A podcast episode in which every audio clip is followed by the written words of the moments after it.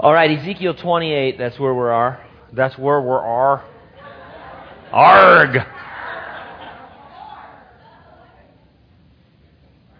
Noticing a number of my books have been borrowed for the decorations. Ezekiel 28. Now you know why some Bible teachers enunciate their words so carefully, you see. Then they don't have to make fools of themselves. Verses 1 through 19, we're calling this tire rent, uh, rant, rather. See, I can't even pronounce the word. Tire rant. All right, let's get into it. Imagine for a moment you're the Apostle Peter. You've been following the Lord for some time. You love Him with all of your heart. Jesus asks you and the rest of the boys, Who do you say that I am? You step up to the challenge. Do you ever, you know, sometimes people don't like to answer questions. I never answer questions like in a group. If people say, well, you know, what, you know, ask a question, just don't answer it because you never give the right answer. It's never the answer that the person's looking for. But anyway, so Jesus says, Who do you say that I am? And Peter steps up to the challenge and he declares, You are the Christ, the Son of the living God. Jesus commends you in front of everyone. He says, Blessed are you, Simon Bar Jonah, for flesh and blood has not revealed this to you, but my Father who is in heaven. And I also say to you that you are Peter, and on this rock I will build my church, and the gates of Hades shall not prevail against it. Wow, the Lord not only I gave the right answer, but the Lord did a play on words with my name, with Peter and Cephas and the rock and all that. That's pretty cool. It's got to be a most memorable moment, a high point in your ministry. While you're riding that high, this happens. This is in Matthew 16:21, the next couple of verses. From that time Jesus began to show to his disciples that he must go to Jerusalem and suffer many things from the elders and chief priests and scribes and be killed and be raised on the third day. Then Peter took him aside and began to rebuke him saying, "Far be it from you, Lord, that this should happen to you." But he turned and said to Peter, "Get behind me, Satan. You're an offense to me." For you are not mindful of the things of God, but the things of men. Now, that, I don't know about you, but that's got to be an all time low. If the, the Lord, who just told you, you know, that the Father had been speaking to you and giving you insight, and then he says, he, he turns to you and he says, Get behind me, Satan. Not only do you totally miss the point and get totally rebuked by Jesus, worse still, Jesus talks to you as if you were the devil. It's bad. Now, we don't for a moment think that Peter was the devil. We don't even think he was possessed by the devil. We understand this encounter to teach that Peter was being influenced by the devil. He was saying something that would be devil like. Now, something just like that is going to happen in our text in Ezekiel, and that's why I started with that story.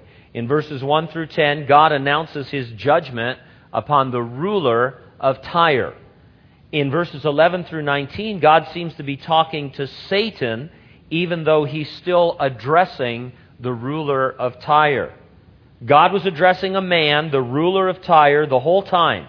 But in the later verses, he was revealing the motivation behind that man, letting us know that it, that it was Satan. And uh, this may not mean a lot to you, but if you read the commentaries, there are so many different theories and understandings and weird ideas about what's going on here. It's just like what Jesus did with Peter.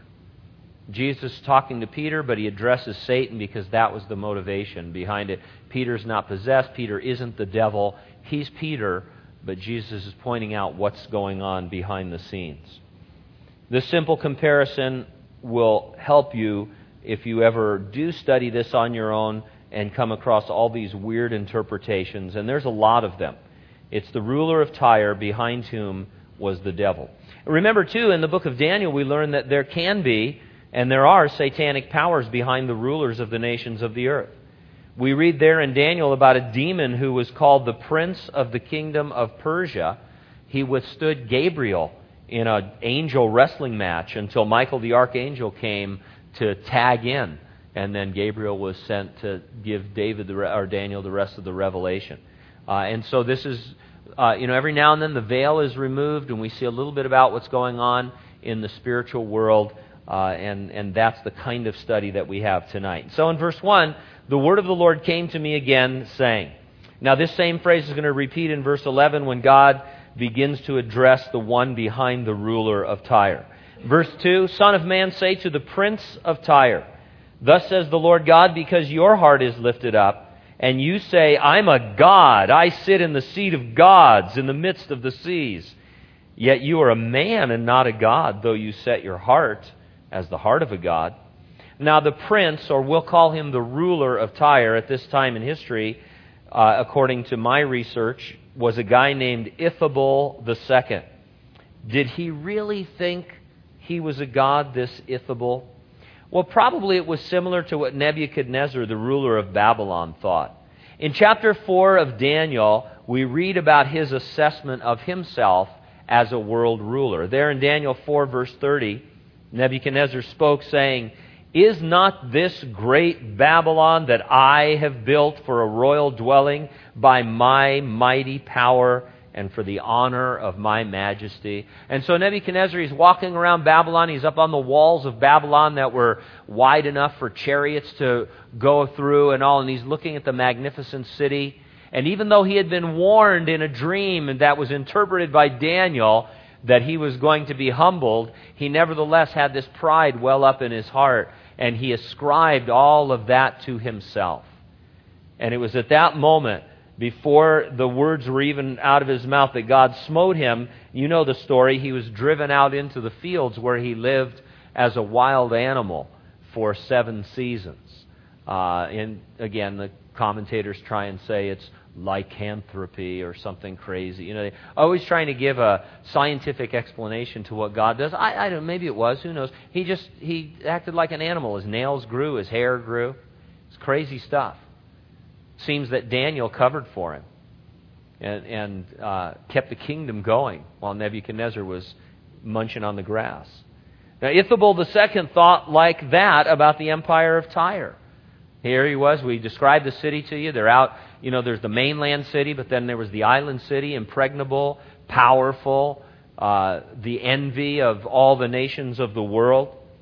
He was on top of the world, untouchable, it seemed, in a figurative sense. He was a God among men, but still with a little g, and he was about to be humbled. Verse 3 Behold, you are wiser than Daniel.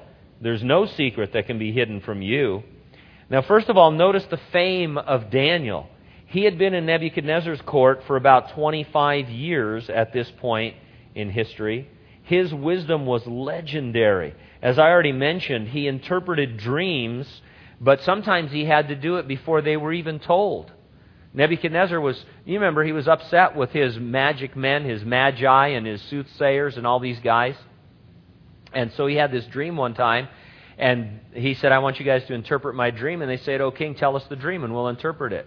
And he said, You know, if you guys are so smart, you tell me my dream and then give me the interpretation. And they got mad at him and they would have went on strike, but uh, he just said, I'm going to cut your heads off if you don't give me the interpretation and the dream. And so when the chips were down, then they go to Daniel.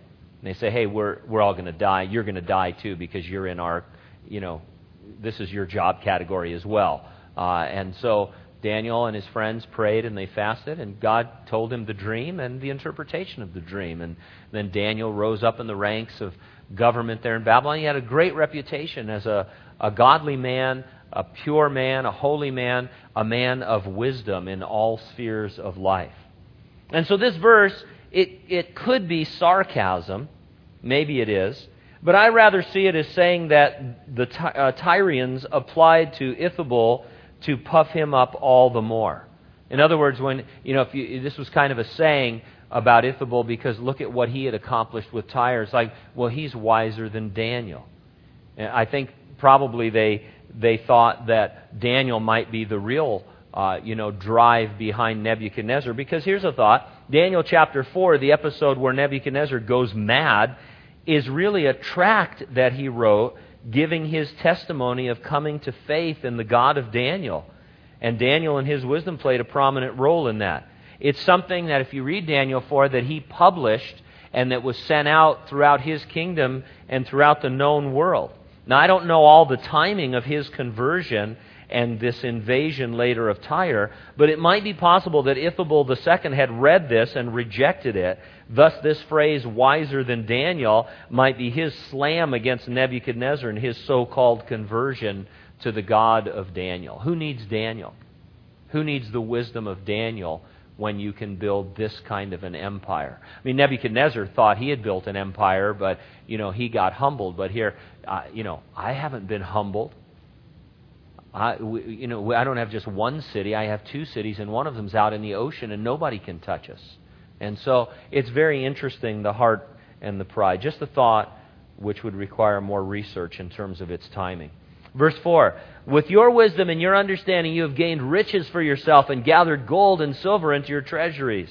By your great wisdom in trade, you have increased your riches, and your heart is lifted up because of your riches. It's, and so it's clear that Ithabel had real wisdom when it came to certain spheres of life. It's clear he was quite wise in the ways of the world. He was a commercial genius. If he was alive today, he'd be the guy behind the Geico commercials. I mean, I, I am fascinated as a, as you know, a, a child of television. I am fascinated. There's like five or six uh, Geico campaigns at once that are all the greatest advertisements in the history of television. You know, there's the caveman ads, there's the gecko, uh, there's the you know, the guy asking a question, Abraham Lincoln ever lie, or whatever, you know, there's three of them. Now they've got guys from the Deadliest Catch doing Geico commercials. I think there's two or three other campaigns as well. It, it, they are commercial geniuses when, when it comes to that. And so Ithabel, he was like that. He, he was Bill Gates and Steve Jobs rolled into one as far as his understanding of manufacturing and commerce and how to make money. But what would it do him to gain the whole world when he lost his soul? If you want to respect someone, make sure they're a believer who is building something for God. It doesn't have to be something great. It's already great if they're building it for God.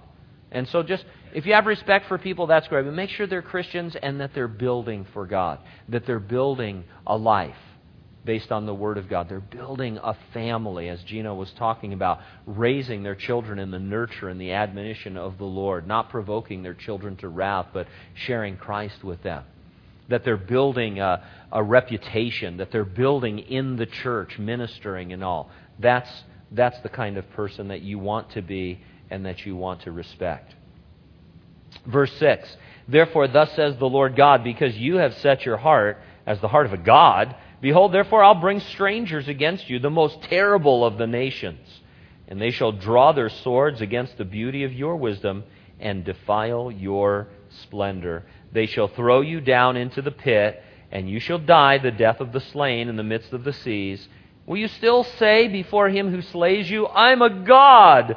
But you shall be a man and not a God in the hand of him who slays you. George Reeves was the actor who portrayed Superman in the 1950s TV series I used to watch religiously as a kid. How many of you remember the George Reeves Superman? Man. He died at the age of 45, the victim of a gunshot wound. It's never been determined if it was self inflicted, accidental, or murder. However, my family, which never told me the truth about anything, uh, when I was a kid and I, you know, somehow found out that George Reeves had died, they told me that he started thinking he was Superman because he played Superman on television and that he jumped out of a window from a height of, you know, like the Empire State Building thinking he could leap tall buildings at a single bound and he splattered on the ground and died. And so that that was the image I had for years you can tell I just was with my family over the weekend and I was having these cathartic moments, you know, of memories and stuff like this. Uh, so for years, I believed that crazy story, you know, and it's interesting, you know, and I thought, well, yeah, the guy, he kind of believed that he had become Superman. And then he quickly found out that he wasn't Superman. Ithabel would found, find out that he was no God when finally a man stood before him and killed him. Will you still say you're a God when the enemy I send comes and kills you? I guess not. Verse 10 You'll die the death of the uncircumcised by the hand of aliens, for I have spoken, says the Lord God. It means he would die unconverted, die in his sins, die eternally separated from God at the hands of enemies. He'd wait in the pit in Hades, where he's still waiting, by the way, for the resurrection of the damned, the second death, to be thrown alive into the lake of fire. Ithobal II, one of the greatest men the world has ever produced, a commercial genius, the ruler of Tyre at its heyday, he's waiting, suffering in Hades uh, waiting for the second resurrection, the resurrection of the damned, uh, so that he can be thrown alive into the lake burning with fire. There is no Superman, nor is there going to be what the Germans called Superman, the Übermensch of the philosopher Nietzsche. Some of you know what I'm talking about. I don't even know what I'm talking about, but I studied it in school. Frederick Nietzsche, who was crazy, I think he died of syphilitic insanity or so. He was just crazy German philosopher, he thought that we could become more than we are, more than human, supermen. Uh, it's kind of like the original X Men idea, you know, and stuff. But he was just crazy, and Hitler took his ideas, and it, you know where that landed us. So th- there is no Superman, there's no X Men, there's nothing like that. There is, however, the God man, Jesus Christ, by whom mere men can be saved. In him we become fully human. We'll eventually shed these bodies of flesh. We'll be trading them in for transformed bodies, resurrected bodies, eternal bodies. Uh, that's the kind of man that I want to be. Now, God begins to address Ithobal as if he were Satan in verse 11. Moreover, the word of the Lord came to me, saying, Son of man, take up a lamentation for the king of Tyre. Now, some people think it's a big deal, but it's not that he called him prince earlier, but now addresses him as king. It can be shown easily in the Bible, especially in the book of 1 Samuel, that the two terms are used interchangeably of a ruler. Uh, you know, today we have our own understanding. You know, a prince is the son of the king and all of that. But when you're reading these ancient literature, that's not always true. What we think isn't always true, huh? Wow, imagine that. We're not always right about everything. And uh, so if, if you compare Scripture with Scripture, sometimes kings are called princes, it's no big deal. Verse 12 Son of man, take up a lamentation for the king of Tyre and say to him, Thus says the Lord God, You are the seal of perfection, full of wisdom and beauty, and perfect in beauty. You were in Eden, the garden of God. Every precious stone was your covering the sardius, topaz, and diamond, beryl, onyx, and jasper, sapphire, turquoise, and emerald with gold. The workmanship of your timbrels and pipes was prepared for you on the day you were created. You were the anointed cherub who covers. I established you. You were on the holy mountain of God. You walked back and forth in the midst of fiery stones. You were perfect in your ways from the day you were created till iniquity was found in you. Uh, I don't think this is really all that hard to figure out who we're talking about. The person being addressed is a cherub. That's a class of angelic beings. This particular cherub was in Eden. Who is the only er, uh, cherub, only angel that we read about in Eden? Well, it's Lucifer, it's Satan, it's the serpent, it's the devil. And so uh, the Lord now is addressing the power behind the king of Tyre, just like when he talked to Peter and said, Get behind me, Satan. He's not talking, uh, you know, to a different person or anything like that, but he's giving us some insight as to what's really going on. We learn a few things about the devil here. He was and still is full of beauty. I don't think he looks like the guy on those fireworks stands. You know, the red devil fireworks stand. He doesn't knock on your door and say, "Hey, I'm the devil." You know, and go, what's with the pitch for? I, oh, by the way, since we're all about TV tonight, I love those Termin. Is it Terminix the, where the the big bugs come to your door? is that oak? you know, so it's like, you know, I mean, if, you know, if you open your door and there was a six foot, you know, termite, I, I, I think you'd be concerned. You know, you'd, you'd wonder what's going on. You wouldn't need the Terminix man to come. You'd be terminated. I say, you know, it'd be scary. Do you ever have nightmares? Do you ever have dreams about giant insects? There was a whole run of, of science fiction movies there when I was a kid where, you know, nuclear, the nuclear time when all the radiation, you know, the bugs got real big and stuff and their pinchers came and they cut your head off and all that. That's terrifying to me. But, uh, you know, so, uh, you know, the devil doesn't look like the devil, if that makes sense to you. Uh, he was created, we learn here. He's in no way an equal with God. It's not like the force or the yin and the yang. It's not good versus evil. And that's what, you know, I remember when people had the bumper sticker, Jesus is the force. No, he's not. You, the force is that whole idea that there's good and there's evil, and which is going to win? Because they're both equal. Well, if they're both equal, God out of the picture, I go evil every time, right? A lot more fun. Uh, there's a lot going on in the dark side you know, and stuff. So that's not, and so, you know, in literature, a lot of times, and it's always God versus uh, the devil as if they were equal, and, and as if the outcome is in question. The devil is a created being. Timbrels and pipes describe some sort of musical uh, ability, or, you know, I, I, it, it may be that he has a musical ability that we don't quite understand Lucifer is thus said by many to have been the worship leader in heaven, the one who brought praise and uh, brought the other angels into a place of praise. He was in the very presence of God. According to Job, the book of Job, he still has access to God's throne. Uh, and it's possible here to identify the fiery stones with a fiery wall of protection around the throne of God in heaven. If that's the case, then we'd say that Lucifer was an inner circle kind of an angel. But iniquity was found in him. The sin that corrupted Satan was self generated.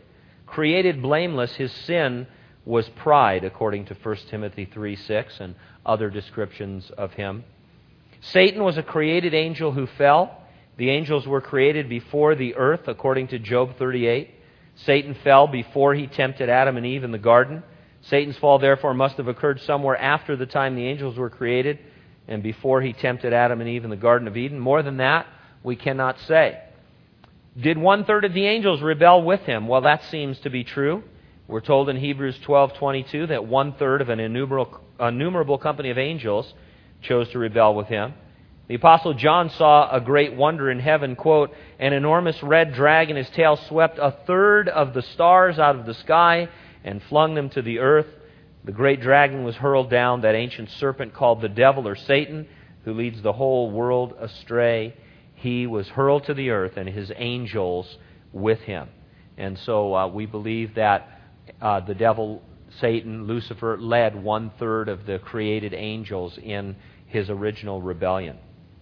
And we often talk about the fall of Satan, but it's more accurate to, scri- to describe him as falling uh, though Ezekiel presented the fall of Satan as a single act, it actually occurs in stages. His initial judgment was his expulsion from the position of God's anointed cherub before his throne. God expelled him from the mount of God, meaning heaven. As I already said, he still allowed access to God in heaven, but he can't just hang out there anymore. In the tribulation, Satan will be cast from heaven and restricted to the earth. Uh, uh, and, and from the stellar heavens where he kind of hangs out now. And at the second coming, Satan will be confined in the millennium to the bottomless pit. After his brief release at the end of the millennium, he'll be cast into the lake of fire forever. And so he was thrown out of heaven, he still has access to heaven, but he's thrown out. The scripture says that he's the prince of the power of the air, meaning he hangs out in the stellar heavens somewhere. That's his kind of base of operations. From there, he comes to the earth, he goes to heaven. But when the tribulation hits, he's going to be thrown down to the earth where he'll be confined. And uh, he'll do his damage on the earth. Then he'll be thrown down into the pit for a thousand years, let out for a little while, then cast alive into the lake of fire, which was created for the devil and his angels. By the way, people you know worry about God sending people to hell. Hell was never created for human beings. It was created for the devil and his angels, but there's it's the only place people can go who reject Jesus Christ. Uh, and so that is also going to be the destination. And as, as, I've told you many times, and you guys are smart enough to know this already without being told, the devil doesn't rule in hell. It's not that poetic. the devil suffers in hell. When he gets there, it's a place of incarceration and torment. It's not that him and his demons are going to be pitchforking you all the time. That, that's not how it works. Uh, as I understand hell, as, as much as I seek to understand it, uh, it's a place of, of weeping and gnashing of teeth and outer darkness. And um, I, I kind of think you're just going people in hell are going to be completely alone and separated from everything else in, in a kind of horrifying madness that uh, never ends. Um, I've been in really pitch dark. You ever go like to the caves up here? There's the one cave I forget what it's called up here on the in Kings Canyon where you can go in and they take you in and it, then they turn off all the lights and it's pitch dark. Then there's always one kid with a flashlight whose mom won't make him turn it off. I mean, the only, the only reason, Biden, Boyden Caves, the only reason you go in there is to experience pitch darkness, and there's the one kid, oh, look how fun this is, and stuff, you know. I always get near that kid and just, you know, knock his flashlight down or something. Well, I don't know. What happened? Oh. But anyway, no, I, I don't. I want to. It's my evil heart. But uh, I don't know about you, but I don't like the dark. Do you like the dark? Who, who really likes the dark? I, I just need to know who might be a vampire here. But no. But, uh, you know, the dark, I was watching a thing on TV the other night there's only a couple of places on earth that. Do you know there's a darkness scale? How many of you knew there was a darkness scale that you could rate dark? Kenny knew because he's been in the dark. Uh, but there, there's only a. Uh, it's like a one to five scale, with five being total darkness. There's only a couple of places on the entire earth that qualify anymore as a five because of ambient light and cities and all the stuff that we've done. It's really hard to find on the surface of the earth complete a place of complete darkness to see the, the sky that our forefathers would have seen and stuff like that. And so, you know, darkness, it's just kind of weird. Uh, and so, Satan thrown into hell, he's not ruling down there. You know, he's not a rock star in hell, you know, tormenting people and doing all the things that all that uh, medieval literature says. Verse 16 By the abundance of your trading, you became filled with violence within, and you sinned. Therefore, I cast you as profane thing out of the mountain of God, and I destroyed you, O covering cherub, from the midst of the fiery stones. Your heart was lifted up because of your beauty. You uh, corrupted your wisdom for the sake of your splendor. I cast you to the ground. I laid you before kings that they might gaze at you. Sounds like God is addressing two people at once, and he sort of is he's addressing Ithobal and the person who gives him his power, which is Satan. Interesting to note that when we think satanic, we usually associate it with death, blood, horror, and things like that. Here we see the abundance of trading was satanic.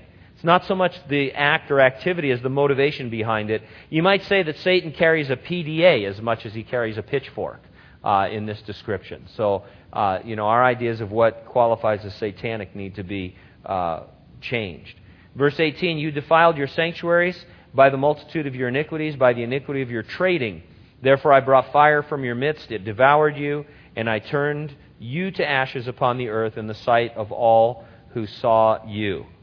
All who knew you among the peoples are astonished at you. You've become a horror and shall be no more forever.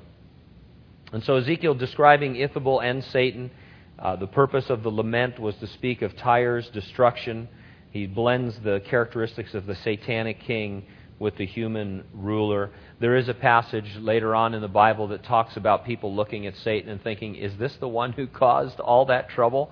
Uh, because we have such a weird idea of what he might actually look like. Satan's ultimate destiny, as I said, is the lake of fire. The defeat and death of the human ruler of Tyre was pictured as being consumed by fire. Both Satan and Tyre's defeats would shock those nations who had followed them.